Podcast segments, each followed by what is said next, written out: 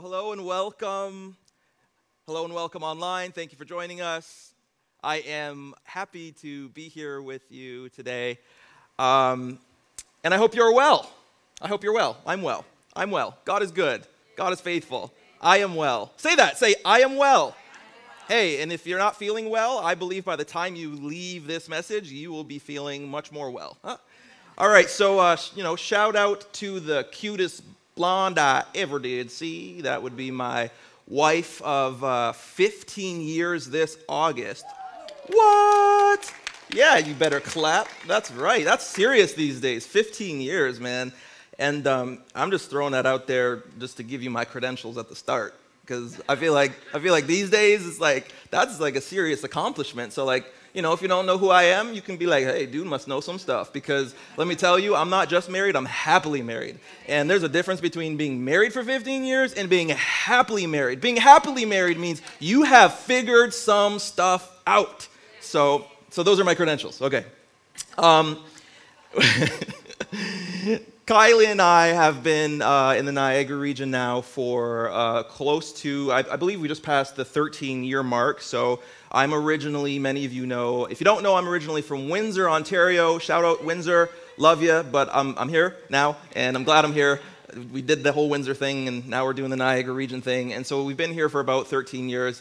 Um, but I'll never forget the first time that we came together. The very first time I came was actually with my parents when we were uh, growing up, to, you know, do the Niagara Falls thing. I think that's like the typical, you know, every Canadian, if they come to Niagara, you see the falls and go home.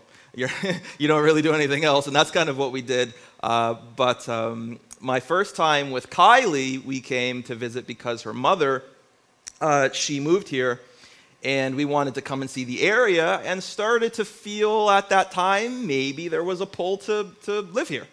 So we came to visit, and um, her, her mom owns this, you know, really nice property, lots of woods, and I don't know why, but I've always been attracted to the woods. I don't know if it's like, you know, you're just like in nature and, and it's like, I feel like God speaks more clearly, or it's just, you know, the sounds of the birds and not people. You know, I kind of like that too. Uh, or, or the hiking or whatever it is. I've always been attracted to the woods, and so I found the region quite great for that, or if you're hiking down by the gorge, or, you know. So we had a, had a pleasant visit, and it was nice, and we returned home. And um, at that time, I remember we went back to Windsor, and shortly after, um, Kylie's dad was visiting. We'd been married just under two years, I think, at the time. So her dad came to visit from England, and uh, her, her dad's a wonderful man. Shout out if you're watching at any time in the future, perhaps even. Uh, and, and so, um, he, such an awesome guy. He came to visit.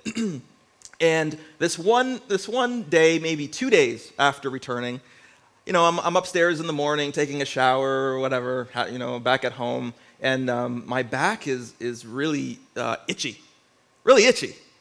And uh, I'm, I'm trying to like reach it. You know, you ever have like an itch, you're like trying to get to it, but it's just like outside of your range. And you're like, you know, like you got the classic like lean against the like door corner and, you know, all these things that you're trying to do. And I just couldn't reach this thing. And so then I did, you know, the super mirror trick where you take one mirror, you know, and look back in the other mirror to see what's behind you. If you cut your own hair, you know that trick. Um, and so, so I'm, I'm looking and I see this just like black circle. And I'm, I'm like, is that like a, a mole or something? Like, what is that? And, I, and I, can, I can just get to it, and it kind of feels like plasticky. I'm like, this is so weird. So I go downstairs and, and I ask Kylie, you know, I'm like, can you look at my back? I have this like thing that's like really itchy, and she's looking at it, and and so you got to understand this about Kylie's dad. He's like world traveler, homeopath, been everywhere, seen everything. He's like Crocodile Dundee, but he's English, and he's just like you know, and he's, and he's, he's, he's like, oh, right. No, that's a tick. And I'm like, oh, yeah, what's that? Totally oblivious to the woes of the region yet. And I'm like, what's a tick? And he basically goes on to explain to me it is a bloodsucker. And um, so he says, get me a knife. And I'm like, okay, get me a knife. That's a little worrisome. And he proceeds to dig the tick out of my back with a butter knife, of all things and successfully does it and shows me. And I'm horrified that this creature has been living at least for two days burrowed beneath my skin. My message today is titled Blood Suckers. Blood Suckers. Now, my title is Blood Suckers, and not to bring it down a notch, but my topic is deception and lies. my title is Bloodsuckers, but my topic is deception and lies. Now, we are going to be eventually talking about words. Okay, let me just get that out there right now because the series is called, as you saw, Potty Mouth. So we are going to get to words, but uh, and specifically lies. But before we get there, I think it's very important uh, for us to talk about what is behind our words. What's behind our words? And in my studying, I've really found that there has been an astonishing correlation between ticks, a visible enemy we can see, and deception, a invisible one we cannot see. And you may say, you know, ticks being an enemy is a little strong, but um, if, you, if you've ever had a tick, or if you've ever researched ticks, they are a parasitic arachnid, okay? A parasitic arachnid.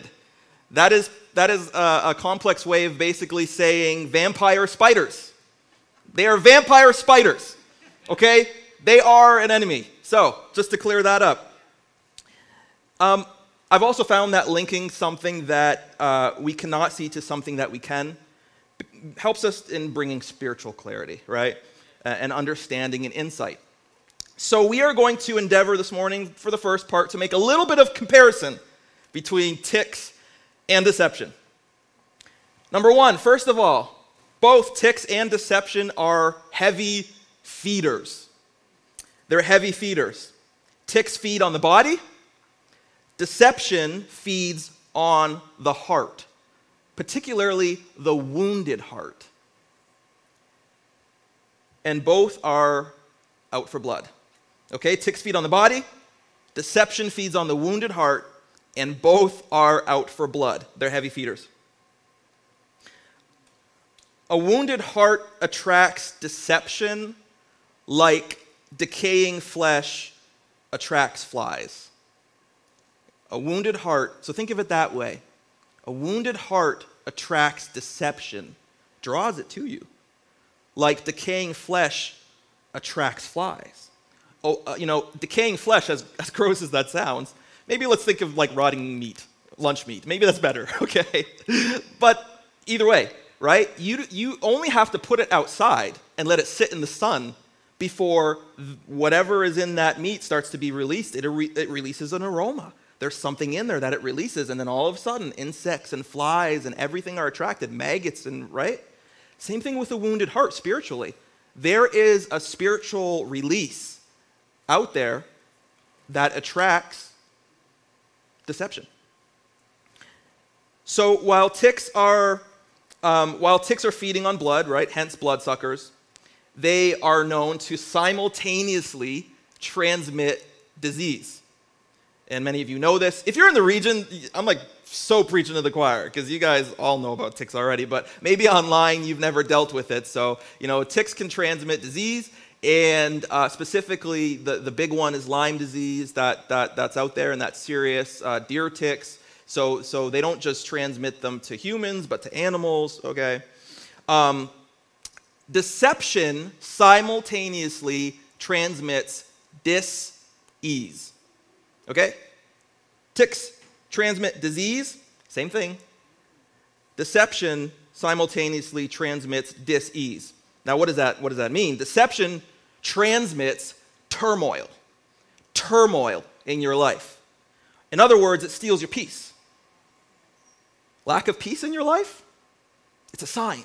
It's a sign. So, ticks and deception essentially poison you. Okay? Here's a completely uh, terrifying fact. Ticks can live exceptionally long after the last uh, in between feeds. In fact, adult ticks can live more than 400 days. I didn't know this part. And this makes sense why there's so many and the population's growing and we, we hear about, well, there's a lot of ticks because our winter, you know, didn't kill them off. And well, they can live 400 days anyway. So, you know, ticks can live be, uh, more than four, adult ticks, more than 400 days uh, between their last feed. So they're resilient. Deception, similarly, is incredibly resilient, but even more so. And it continues to indefinitely remain until it is removed. Deception does not disappear on its own, it has to be intentionally removed. It doesn't just go away. And that's why it's so dangerous, right? Ticks, I, just, I don't even like saying it, but nasty. Ticks will patiently wait. You ever wonder how a tick gets on you? They don't jump. You, you, guys are all going to go home and be like, oh, I feel itchy already, right? Ticks, they don't jump, they don't fly. They patiently wait on the tips of long grass and bushes and shrubs and trees, waiting for their victims to brush by. Deception patiently waits on the lips of offended and hurt people hoping that you'll stop by long enough to give it some attention so that it can have a new host to feed on. Right? Ticks will patiently wait on the tips of long grass, hoping that you'll brush by so they can attach to you. Deception patiently waits on the lips of hurt and offended people, hoping that you'll give it attention long enough for it to have a new host to feed on. Ticks try to embed within your skin. Ah! They want to embed within your skin. Deception tries to embed within your mind. The scripture says, as a man thinketh, right? So is he. As a woman thinketh, so is she. You are what you think. So ultimately, deception, right? It wants to control your actions. That's what it wants. It wants to control your actions, but to control your actions, it has to get in your mind. And so that's the ultimate pathway. Ticks lay eggs. Deception births sin. Ticks lay eggs, deception births sin. Now, we can see deception going all the way back to the Garden of Eden, right? We remember after everything happened, God comes to the woman and he goes, What is, what is this you've done? And she says, The serpent deceived me and I ate. There's deception right there. Now, this isn't to blame her more than, than Adam. Adam still ate, he just wasn't deceived. I don't actually know if that's better or worse. right? He did it, I think, out of love for, for, for her, but he did it knowing, right? It only says that she was deceived. So deception goes all, all the way back to the garden. And James 1 14 through 15, it confirms this talking about um, deception birthing sin. But each person is tempted when they are dragged away by their own evil desire. That's deception. And enticed. Then, after that desire, that evil desire or deception has conceived, it gives birth to sin. And sin, when it's full grown, gives birth to death. Okay? So there's scriptural evidence right there that I'm not just you know, making up that statement that deception truly does birth sin. That, that is how it works. All right, we're done with ticks for now, so you can relax. No promises that I won't bring it back, but shake it off. Shake it off. So now I'd like to talk about being trapped by sin. You're shaking off the ticks for something worse, right? Now, it's important that we talk about sin, and this is the reason that it's important that we talk about sin. It's not to make you feel bad, it's not to any of those things, but we live in a culture now that wants to say that there's no such thing as right and wrong. There's no such thing as sin. Do whatever you want, live your life, be however you want to be. That's not what the Word of God says. And if you do that, you're going to live a life ultimately that ends in destruction. That is what the Bible says. And so I'm telling you the truth because I love you. Uh, when I stand here, I am tasked with, I want to deliver the truth in the way that builds you up and, bring, and brings you strength and brings you closer to God, right? And it's not to make you feel bad, but sometimes, just like when you tell your children the truth about something, it doesn't make them feel good, but it's what they need. And in this hour, particularly where there is so much deception out in the world, we need to acknowledge there is a sin issue. Okay? And so, but what I want to talk about specifically is to those people who have felt trapped by sin. Trapped by sin. What I mean by that is historical patterns in your life. First of all, let me back up. All of us have felt trapped by sin. Okay?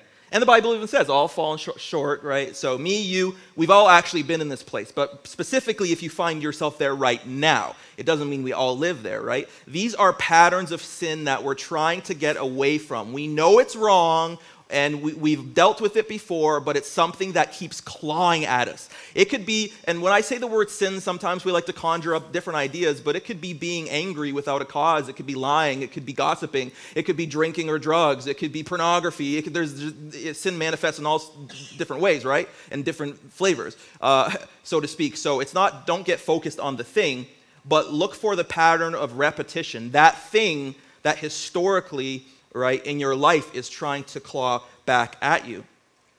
Many Christians are trapped in sin because they're trying to fight the symptom instead of the spirit behind the symptom.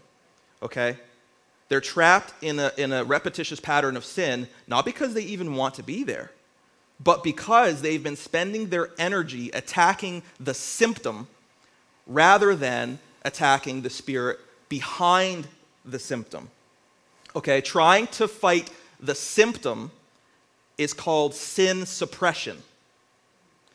And the problem with sin suppression is that to have deliverance, you need transformation. So if you're just um, fighting, the reason we're talking about deception before we get to words is that if you're just trying to fight your words, that's actually the symptom of an underlying issue. And so, oftentimes, and this is just sometimes it's what we've been taught, or we, we don't get the underlying concept. So, sometimes we're fighting the symptom. We want deliverance, but we feel trapped because uh, there's sin suppression happening, not actual transformation. Now, don't, don't beat yourself up, okay? I don't want you to do that. I don't want you to beat yourself up if you're like, yes, that's me. I'm fighting with this thing right now. I know exactly what you're talking about. I don't want to be doing it, but I keep getting caught in it. And what is going on? So don't beat yourself up that you're fighting this repetitive sin because you have to realize you're struggling because you are fighting a spirit, first of all. Okay? This isn't just you. Uh, you know, struggling to find God, and you're, you're and, and it's as if you have no opposition right? The Bible tells us that we, we war not against flesh and blood. There are spirits and principalities that drive every atmosphere. Who do you think you're being tempted by? You don't just wake up and you're tempted.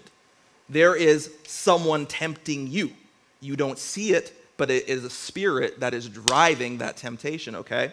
So sometimes when you realize, yes, you are actually fighting a uh, formidable force, you can say, okay, you know, I don't want you to beat yourself up. But this is, this is the reality, and we are going to talk about if you are struggling, it is because that, that your life, that you have given access on some level, that spirit has access to your life on some level through deception. Let me give you an example. Um, deception, look at it like this deception is the door that lets sin sneak in. Anybody ever? No, uh, don't raise your hand. If you've ever been to a club, or if you've ever been to a bar, let's say, depending on how old you are, it's like terminology changes. You've been to the club? No, never. You've been to a bar? Oh, right. Yes. Okay, so if you've ever been to a bar and a club, you'll notice there's like two entrances. There's the front entrances, for the people who like, you know, don't really go too much. They're like there every now and then and they got to wait in line and pay cover and do all that stuff. And then for the VIP, there's the back door. Yeah, there's the back door. And if you're a VIP, you know about the back door. Bypass the line. You're not paying cover for nothing because you're there so often you already know everybody and you just go in the back door and slip right in and boom, you're in. I'm not necessarily speaking from experience. I'm just using a modern day illustration to help you connect the two points. Sin likes to slip in through the back door of deception. You understand? So, so what, does this have to do with potty, potty mouth, right? The series, maybe. Your words, your words, your words, your words, your words, your words, your words, your words are showing you what is in your heart. The Bible says plainly, out of the abundance, abundance of your heart, your mouth is speaking, right? In other words, whatever you've been building, storing in your heart, that's going to come out of your mouth.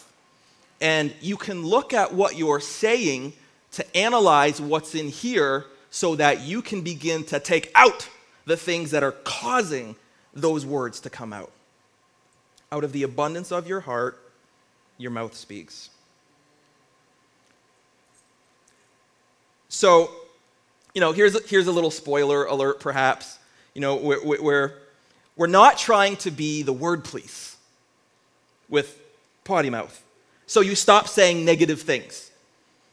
Sometimes we get, you know, don't say negative things. It's a bad confession. Yes, okay. You should not say negative things.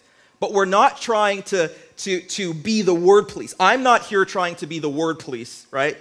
But trying to get you to police your words so that you can become aware of what's inside. Simply that. Again, sin suppression. Fixing our words does not fix the condition of our heart. Suppressing the symptom does not remove the underlying condition. I'm saying the same thing different ways. The reason is because sometimes we can hear it, but it doesn't stick.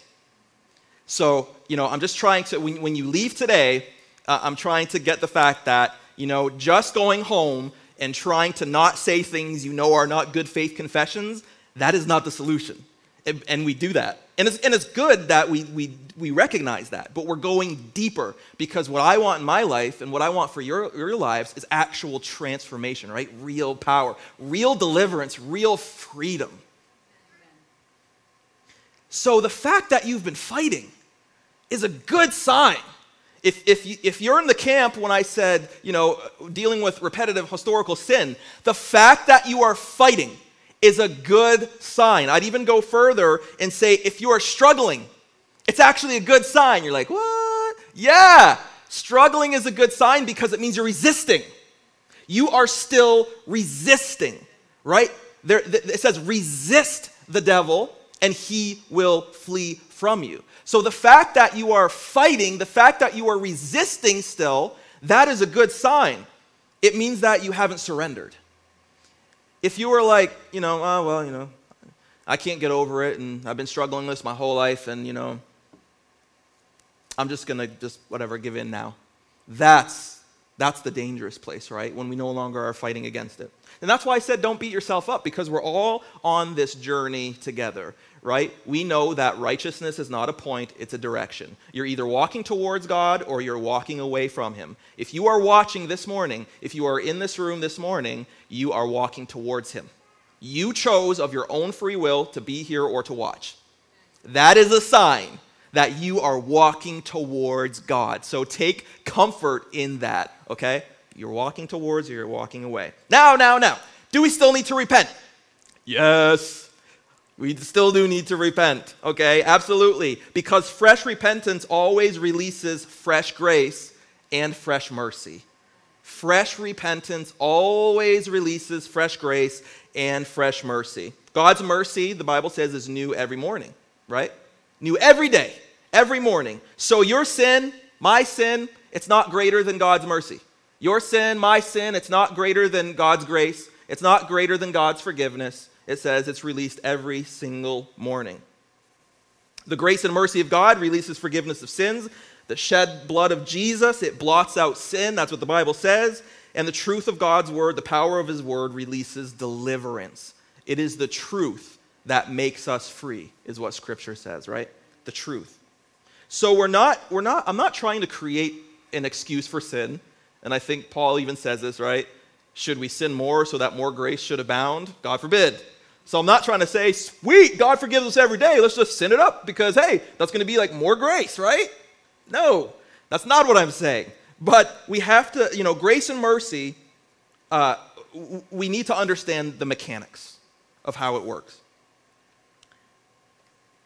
I will say that there is one time where grace and mercy do become unavailable to us, which is very important for us to understand. And that is when you stop asking. When you stop asking. The Bible says there's nothing that can pluck you out of the hand of God. There's nothing that can separate you. There's nothing outside of here, but you can withdraw. You can, you can withdraw from God. God will never turn his back on you, but you can turn your back on God. And you know what sin does? Repetitive sin brings repetitive shame. I failed you again, God. I failed you again. I don't even have any more excuses for why I'm failing anymore. I'm just, here I am again. I find myself here again and again and again. And you know what can happen? Shame wants to bring that deception to the ultimate level and say, God's not going to forgive me anymore. I've, I've, done, I've done too much. My sin's too great. I've asked for forgiveness a thousand times, 10,000 times, over and over and over again. I'm a lost cause. And shame comes to cover you so that you will withdraw from Him. Right? But God says, there is nothing you have done, there is nothing too great or too many, nor too many times that is unforgivable. You simply have to go to Him again. You don't even have to have the reason. You just know you want to go to Him and say, God, I need you. I'm sorry. Let's do it again. Let's do it again. Let's go again. And the Bible says immediately as you do that, fresh grace, fresh mercy, fresh forgiveness. And the grace of God and the forgiveness of God isn't just this kind of like, you ever clean something and like you wipe it away and it's still dirty? It's not like that. This is like blot out kind of forgiveness. This is you are brought right back to the to the to the the remission to the zero when Jesus died on the cross and the blood of Christ was shed and grace and mercy was released eternally. You are brought right back there. This isn't like you're brought back a few notches and maybe after a thousand times you'll maybe get back to where you're supposed to be. No, it says brand new, brand new. So hold on to that. Today, brand new, brand new. All you have to do is ask. So, what is deception? In simple terms, deception means that there's something on the inside somewhere that is accepted and believed something that's not true. Simple as that. Something on the inside that is accepted and believed something that's not true. The hard part about deception, deception is that you don't see it, see it's there. And so there needs to be a lot of work, right, to find that it's there. If you knew you were deceived, you'd be like, of course, I'm going to easily get rid of that thing, right? So this is why I, am sticking to these points so much is because we're giving, uh, I'm giving some tools that can help you to, to see it.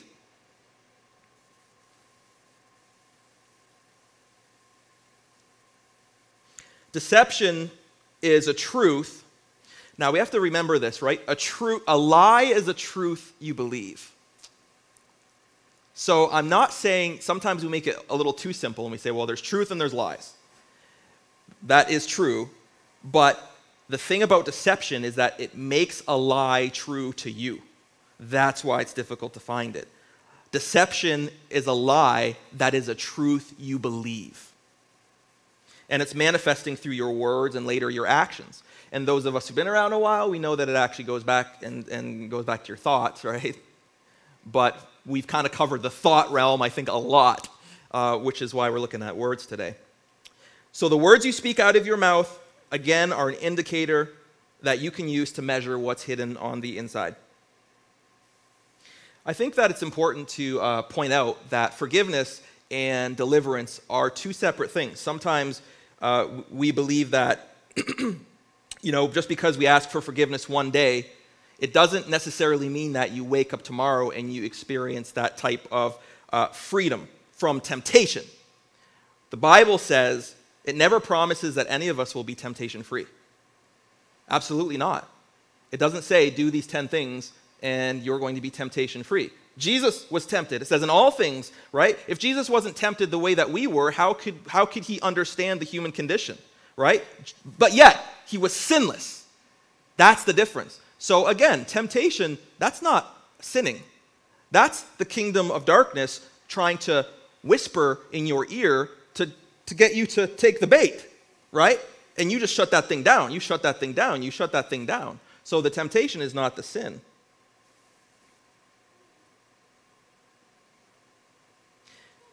Now, now it's important to say that the Bible does tell us, okay, the, the answer to that is that deliverance does come by the power of the Word of God.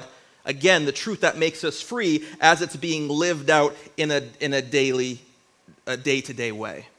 Okay, a day to day way. Just like, you, you know, if I could just make it plain for you, when you first, uh, assuming you're a Christian, when you first accept Jesus, everything didn't just get fixed overnight. Here I am at like year whatever, I don't even know anymore. Still, ah, those ticks, man. Here's the thing about ticks you can't just pick one off and stop looking for it, especially if you live in the Niagara region. Every time I go in the woods, you got to check as soon as you come back out. Every time you go in the world, you got to check when you come back out, right? There's a sanctuary in the Word of God, but Christ calls us out. And when you go out into the world and when you deal with the world's ways and the world's people and the world systems and the world culture and all the things that are constantly coming at you nonstop, you got to check yourself to make sure that nothing got on you so that it doesn't get in you, right? So that, that's, that's what I'm trying to say here. I'm not trying to say, oh, you're all, you're, you know, good luck with temptation and it's just always this downhill battle and no i'm trying to say that you know th- th- there's consistency. That this is this is why the bible tells us to renew our mind. This is why it's important for us to live in the word. The truth brings deliverance but it's the truth that you know. What did jesus say? The truth will make you free? No. You shall know the truth, and it shall make you free. It is the truth that you know, not the truth that you just hear. Ah, so that's the key, right? That's why we are looking to, and many of you know this, uproot deception and place the truth uh, in its place. You guys okay? Yes. Good. I believe you're okay online. I want this. So I hope you want this too because there is freedom. There is freedom. There is freedom. Okay. Um,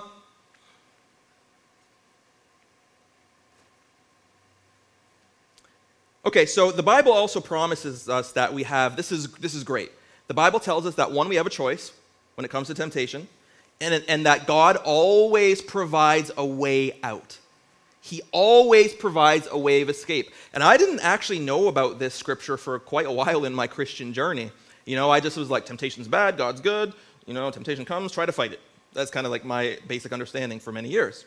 But this is what the Bible says in 1 Corinthians 10:13. It says, "No temptation has overtaken you except what is common to mankind." Okay, let's stop there for a second. There is no new type of sin. It is the devil just repackaging things to make it modern. All the kinds of sin and temptations that have existed since the beginning of time exist. He just wraps it up each decade or so, whether it's technology or culture or whatever it is, and he just repackages it and sends it out again. So there's nothing that's uncommon. So it's not like if you feel like you're dealing with something super unique, I promise you, God's not surprised, and it's been around for a long time. Sometimes we feel like, oh, you know, if anybody, if anybody else experienced what I, am experiencing, you can feel trapped and alone. But I'm telling you that right now, God's not surprised, and it's not something that hasn't been experienced before. The Bible says there's nothing that's overtaken you except what is common to mankind. And this is the best part God is faithful. He will not let you be tempted beyond what you can bear. So, one, there is a level that you can bear. There is a level that you can bear. And two, it says, But when you are tempted, he will also provide a way out so that you can endure it. So when you're tempted, and, I, and I've started doing this, if I'm tempted by something, whatever it is, I say, God, help me see the way out. Help me see it. You promised me, this is what you do take God's word back to him. This is what he wants. God, you said your word never returns to you void. So here I am, God. I'm like feeling the pressure in this moment, God. And you said that you're going to make a way out. You're going to, so help me to see it. It's like if you picture a burning building, you know, that's full of smoke. You know there's an exit. It's just you don't know where it is. That's kind of what, you know, temptation is. It's like this fog that comes around you that tries to make you feel trapped. And you, you're like, God, I know the exit's out there somewhere, but I just need to see it. Help me. Open my eyes. Help me to see it. God says He's faithful to do it. Here's the exit. Take the exit. He says He'll provide a way out. Amen? Maybe it's an even better prayer to say, Lord, help me to see where I am blind and help me to heal where I'm wounded. Help me to see, God, where I'm blind and help me to heal where I'm wounded. The ultimate level of deception is not believing you have anything that needs fixing. That's like next level Pharisee deception. So if that's you, God bless you. I don't know. You need to talk to somebody else. I'm just saying. So deception feeds on the heart and hides within its woundings. So now let's bring this back to words. Words are the vehicle through which power is released, but power is birthed in belief. Okay? Words are the vehicle through which power is released. Uh, uh, uh, power is released, but the power is birthed in belief. That's why the Bible says in Romans that if you declare with your mouth that Jesus is Lord and believe in your heart that God raised him from the dead, you will be saved. For it's with your, with your heart you believe and are justified, and it's with your mouth that you profess your faith and are saved. So if there's no connection between confession and conviction, there's no power. There's no connection when confession is made without conviction. You understand? That's why he said you have to speak it and you have to believe it. I love uh, uh, uh, faith it till we make it, but there's a level where, you know, Christians have been the word police traditionally, and, and we're all guilty of it, when we really need to be the belief police. That's what it is. That's why, if you've ever felt that, this is the number one reason that I've seen people come to God and they say, the Word of God doesn't work. I've tried it, doesn't work. You know why?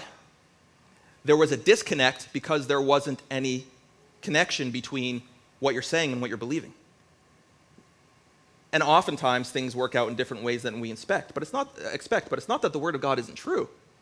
It's that, that we're always having to go look and say, okay, where is the disconnect here between confession and the conviction, right? Now, lies, uh, of course, uh, are the name that uh, words, trans, uh, uh, uh, deceptive words that we give are, are, are lies. Um, simply put, why do we tell lies? Again, again, again, again, we, if we dial it back a little bit, most people aren't telling, especially if you're a Christian, right? You've, you've accepted Christ, you're trying to live this way. You're not lying because you want to lie in most cases, but you're lying to protect something. It's, it's a deception mechanism, right? Why do we lie? We tell lies because we believe producing the truth will not benefit us, ultimately. We're protecting something because either we're afraid or we tell lies because we feel trapped, but ultimately it's always about safeguarding or protecting our own personal interests in something or in someone. So, okay, am I here to tell you deception is wrong? Yes, but you already know that, right? This is not like new. Am I here to say lying is wrong? Yes, lying is wrong, but that's nothing new, okay? You already knew that. The Bible gives us numerous, numerous examples and warnings against that. It's so obvious. Do not lie is like Bible 101, right? Bible 101, don't lie. It's one of the Ten Commandments, right? It's the ninth commandment. Don't, don't bear false, false witness against your neighbor, okay? And so, when I was um, originally researching and studying for this message, God gave me one specific instruction before I even wrote my first note. Right away, right at the very, very beginning. And the reason that I've been building up into this moment hasn't been, it's not a typical church message to say, deception's wrong, lying's wrong, don't do it, go home, be blessed. no, that's not it at all. This is what God said, and this is why we've taken the route to get here. Help them identify the lies they've been speaking about themselves. See, you might have been sitting here the whole time thinking about, I'm talking about you being deceptive over other people, or you speaking lies about other people. But God wants to say, help them identify areas where they've been speaking lies about themselves because He wants us free. So God's been showing me as I've been going through this that as Christians who are we're actively fighting deceptions, right? We're not like just trying to be, you know, deceptive, but that oftentimes the deepest deceptions and the strongest lies are the ones not we're projecting outward, but that we're projecting inward. So if you're the note-taking kind of person, either mentally or physically, this is what you remember. There's three things. Well, I hope you remember all of it but particularly this section right here. Okay, ready? Three lies the pandemic has tried to teach you about yourself. Three lies that the pandemic has tried to teach you about yourself. Lie number one God's plan for my life has changed. These are all big. And I, and I prayed through them and I waited and I got these are big. Lie number one God's plan for my life has changed. Now, this doesn't mean that life is going to look exactly the same as it did in 2019. This doesn't mean that new assignments haven't been assigned by God. This doesn't mean that new doors have not been opened. God is clearly shaking things up. But what it does mean is that Jesus Christ is the same yesterday, today, and forever. God's plan of redemption has not changed. The Word of God has not lost its power. People still need a Savior, and you still have the answer. Christ in you, the hope of glory. You still have the answer that people need. People still need a Savior. You still have the answer. You know, God is not surprised by the last year and a half to two years of activity. Not even in the slightest. This didn't faze him. This didn't throw him off course. He's not like, Jesus, Holy Spirit, quick, we need a meeting. We need to figure out what's going to happen here. No, God knew about this. This is all worked into the plan. We're just experiencing it as it's happening, spinning through it, going like, whoa. But God's like, no, no, my plan hasn't changed. It's exactly the same for your life as it was before. So, line number one is God's plan for my life has changed. It has not changed. You may be at a different stage, or even find yourself on a different stage, a different platform, but it has not changed. You guys remember the series Puzzle Pieces at all? Puzzle Pieces. It was a little while ago. Um, adding more puzzle pieces to your puzzle thinking about your life, it's going to bring clarity and you're going to see things that you didn't necessarily know were there before. But it's not like the puzzle changed, right? The puzzle maker created the puzzle to specifically show an image when it's finished. Oftentimes, Willow and I, my daughter Willow, will build a puzzle, and we and now that she's a little older, she's six, we like to do it without first looking at the box makes it harder, but it makes it more exciting. And as you're building the puzzle, we'll go grab it from a bag and we'll build it. You start to see things in the puzzle you didn't know were there because you're not the puzzle maker.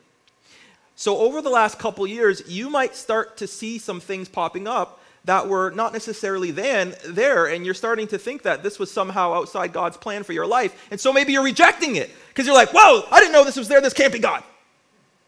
Surprise. God's plan for your life has not changed. Number two, wait, before we get to number two, all of these have a connection point. Examining our words. What have you been saying?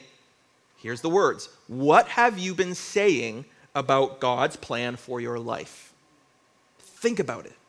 Think through the last year and a half. What have you been saying about God's plan for your life? Number two, Remember, I said these are big ones? If you don't feel this is you, that's okay. But I believe that as a whole, I've talked to a lot of um, the, the people who I've been talking to, I've, I've heard this. Okay? Line number two being depressed is my new normal. Being depressed is my new normal. Line number two. The Bible says the joy of the Lord is our strength, right? The joy of the Lord. So we can inversely flip that around and say, the lack of the joy of the Lord is my weakness. Okay, that's at the root of it. Joy is the ability to be content beyond life circumstances. It's knowing that God is working all things together for our good, right? The Bible says, who are called according to his purpose. That's us. We are called according to his purpose. So we have to understand now that there has been a, a, an intensified spiritual attack, a worldwide spiritual attack on the minds of human beings. This isn't just like you on your lonesome, all of a sudden something happened and you find yourself in the Great Depression, so to speak, and you're like trying to figure it out. While this is a worldwide phenomenon, okay? And we are here to snap out of that thing.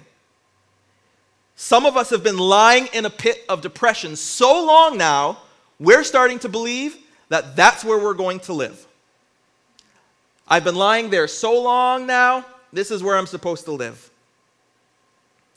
But it's a lie. Sorry for the feedback, but that's the intensity it needs. It's a lie. And you know what? I speak right now renewed joy. I speak renewed joy over you. I speak renewed joy over you watching.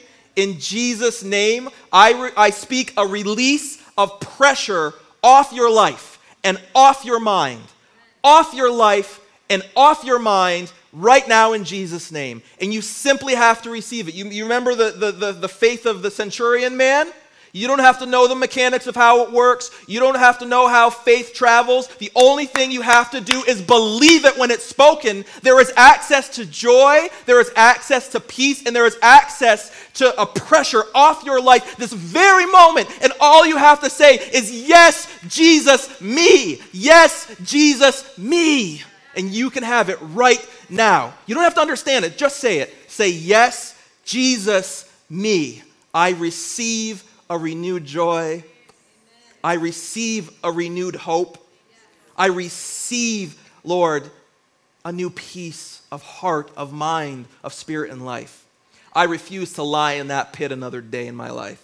I refuse to allow this world to push me all over the place and I can't get out of bed early and I feel horrible and my emotions have me all over the place and I'm up and down and up and down and I don't know what's left and I don't know what's right and I feel uncertain and I feel like my life is in shambles and your plan has changed for me. God, where are you? Where are you? God is right there.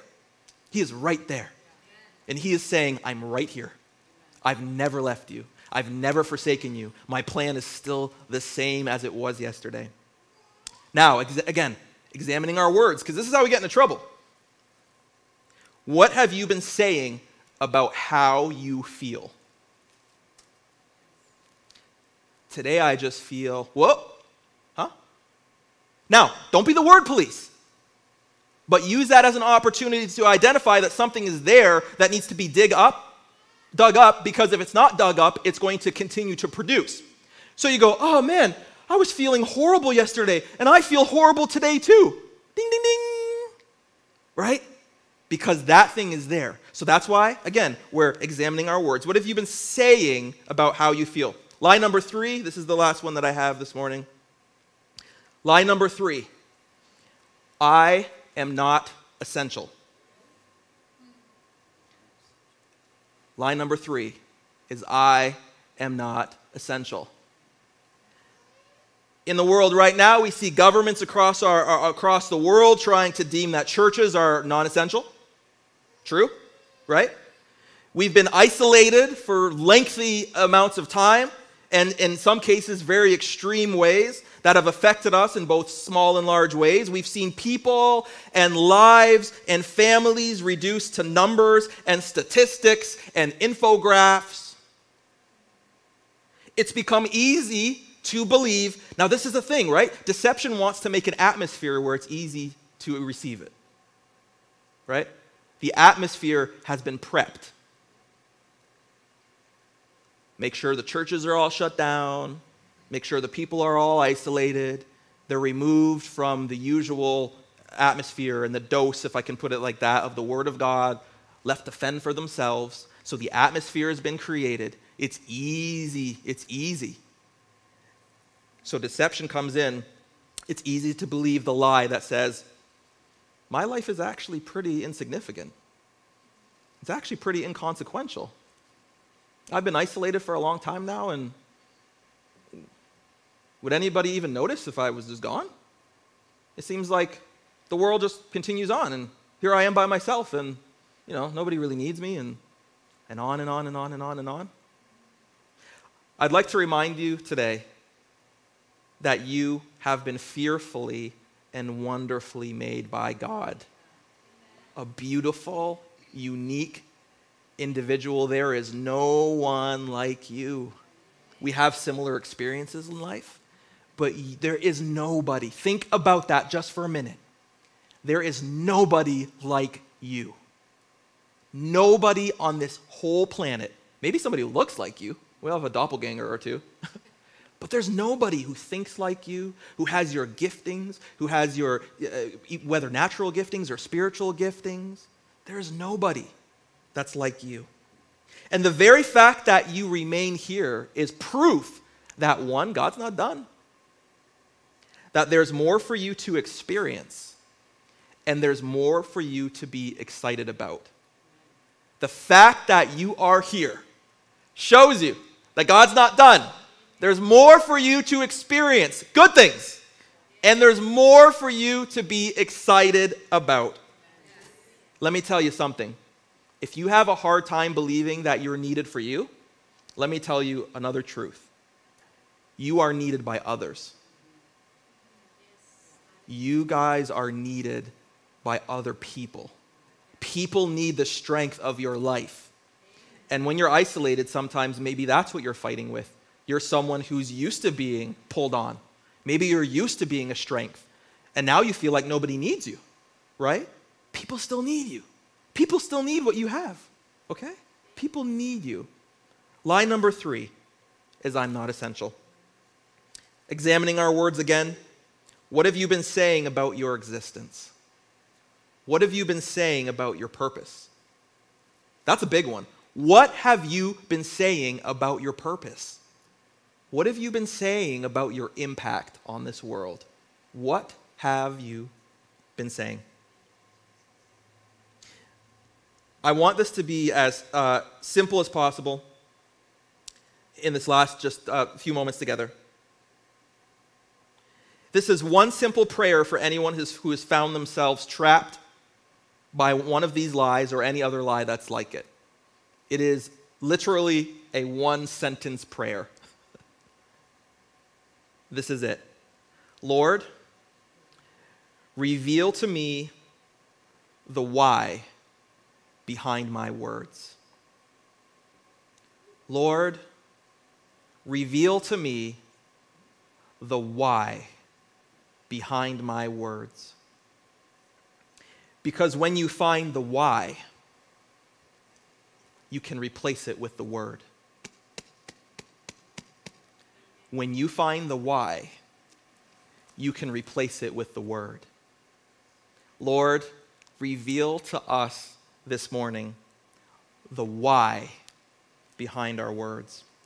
Let me just pray for you guys real quickly. Father, I just bless everyone listening, Lord, today, everyone here in the building, everyone online. I just bless them, Father. I thank you, Lord, for opening our eyes collectively, me included.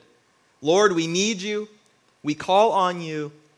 And even like the scripture says that we talked about earlier, if there's anyone out there who doesn't know you, the, Bi- the, the Bible says to you, if you confess with your mouth the Lord Jesus and believe in your heart, you will be saved. If you don't know Jesus, I actually just want to pause and take an opportunity and say, if you just say, Jesus, I want you and I believe in you. I believe you died on the cross. I believe you rose again. And I want the life that you have. Simply that prayer and that belief will start the, the transformation process in your life. So, Father, we just receive, Lord, a new joy, a new hope, a new peace, Father. Resurrected life in us today in Jesus' name. And reveal to us, Lord, the why, the why and help us to replace it with the truth, the who, the who. We thank you, Lord, in the name of Jesus. And I bless you all, and I hope that you're blessed today. Thank you for joining us online today. It was my pleasure to share with you this morning.